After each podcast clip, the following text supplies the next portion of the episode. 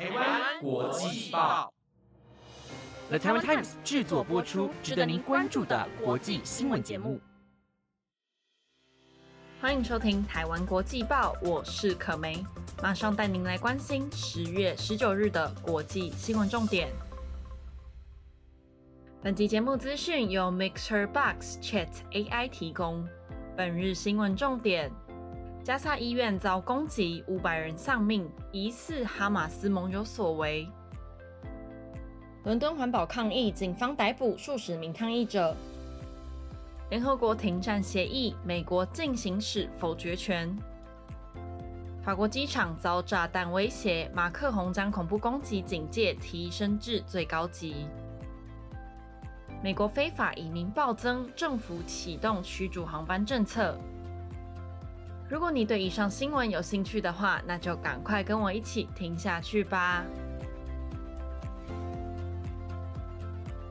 新闻一开始，先带您来看到，在十七日上午，加萨市的一家重要医院遭到猛烈的空袭，造成将近五百人丧生，许多无辜民众和医院工作人员受伤。并对医院设施造成严重损害，引发了国际社会的高度关切和强烈谴责。目前，加沙地区当局已经开始调查此案件。不过，根据初步调查结果显示，此次袭击可能是由哈马斯的盟友所发起，而哈马斯正是先前袭击以色列的极端组织。白宫国安会发言人表示，根据空拍影像、接听通讯和公开来源资讯，我们目前的评估是，这起加萨医院爆炸并非以色列所为。纽约时报引述美国官员报道，美国情资包括卫星和红外线数据显示，加萨境内的武装分子阵地发射出一枚物体。美国总统拜登表示，根据国防部目前为止提供的资料评估结果，这似乎是巴勒斯坦伊斯兰圣战组织火箭射偏的结果。联合国秘书长呼吁相关方立即停止对平民和医疗设施的袭击，以恢复和谐的协商，实现和平。他督促国际社会团结一致，支持加萨地区的和平进程，以减少无辜平民的痛苦。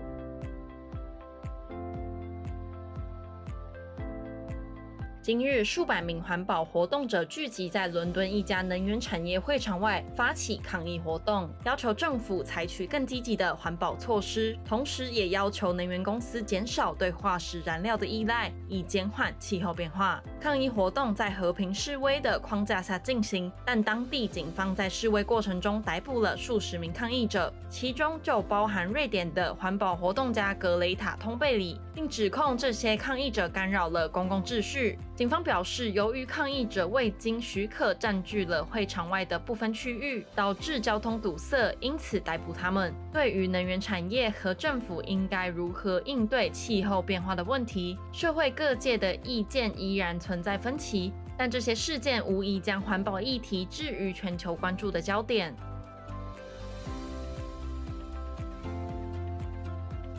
接下来带您看到，今日在联合国安理会的紧急会议中，美国否决哈尔米斯坦地区的停火决议草案。此决定引发了国际社会的高度关注。哈尔米斯坦地区在几个月来不断发生严重的武装冲突，导致数千人丧命，数万人被迫逃离家园。安理会的哈尔米斯坦停火决议草案由联合国安理会十月轮值主席国巴西提出草案。过去几日的投票因为美国的介入而被推迟了两次。而在昨日，虽然获得十二名成员国的赞成。但五个常任理事国中只有美国投了反对票，因此无法通过此决议。美国代表团的发言人投票后表示，他们认为决议草案中存在缺陷，无法确保各方将确实遵守停火协议。美国表示，他们将继续在外交途径上推动解决哈尔米斯坦危机，但在当前的形势下无法支持此决议。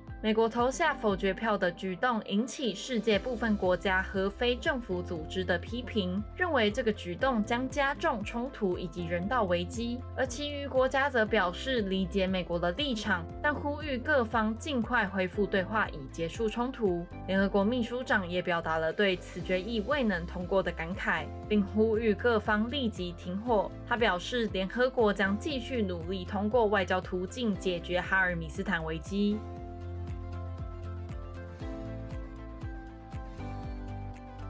今日法国国内发生了一系列炸弹威胁事件，七个主要机场突然遭到严重的恐怖威胁。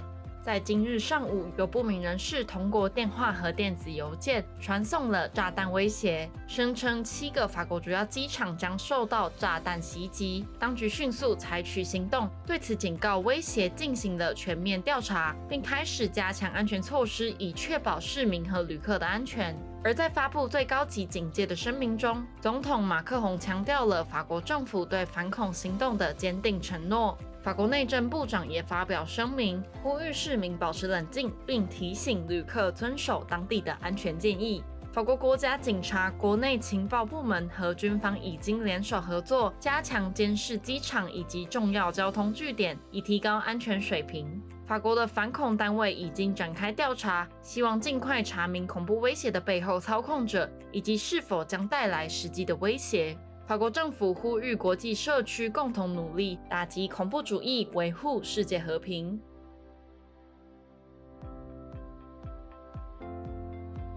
新闻的最后，带您来看到，近年来美国境内非法移民数量不断增加，美国政府宣布启动驱逐航班计划，就是为了加速遣返非法入境者，并加强边境控制。根据政府数据显示，数以百万计的非法移民试图入侵美国，加重国内的移民系统和资源压力。而为了应对这一挑战，政府决定采取更坚决的行动。驱逐航班计划将通过特别安排的航班，将非法入境者遣返回他们的原国籍地区。此计划是为了提高遣返效率，并向潜在的非法移民传递强烈信息：美国将采取更加坚决的措施来维护边境安全和法治。美国国土安全部发言人表示：“我们的首要任务是保护美国的国土和法律秩序。”通过驱逐航班的计划将提高遣返速度，并确保非法移民不会再滞留在美国，也同时确保合法渠道的移民。美国政府还呼吁国际社会共同努力，解决导致非法移民激增的根本问题，包括经济和社会因素、政治动荡等等。只有综合的方法，才能有效减少非法移民潮，同时保护人权和国际法的原则。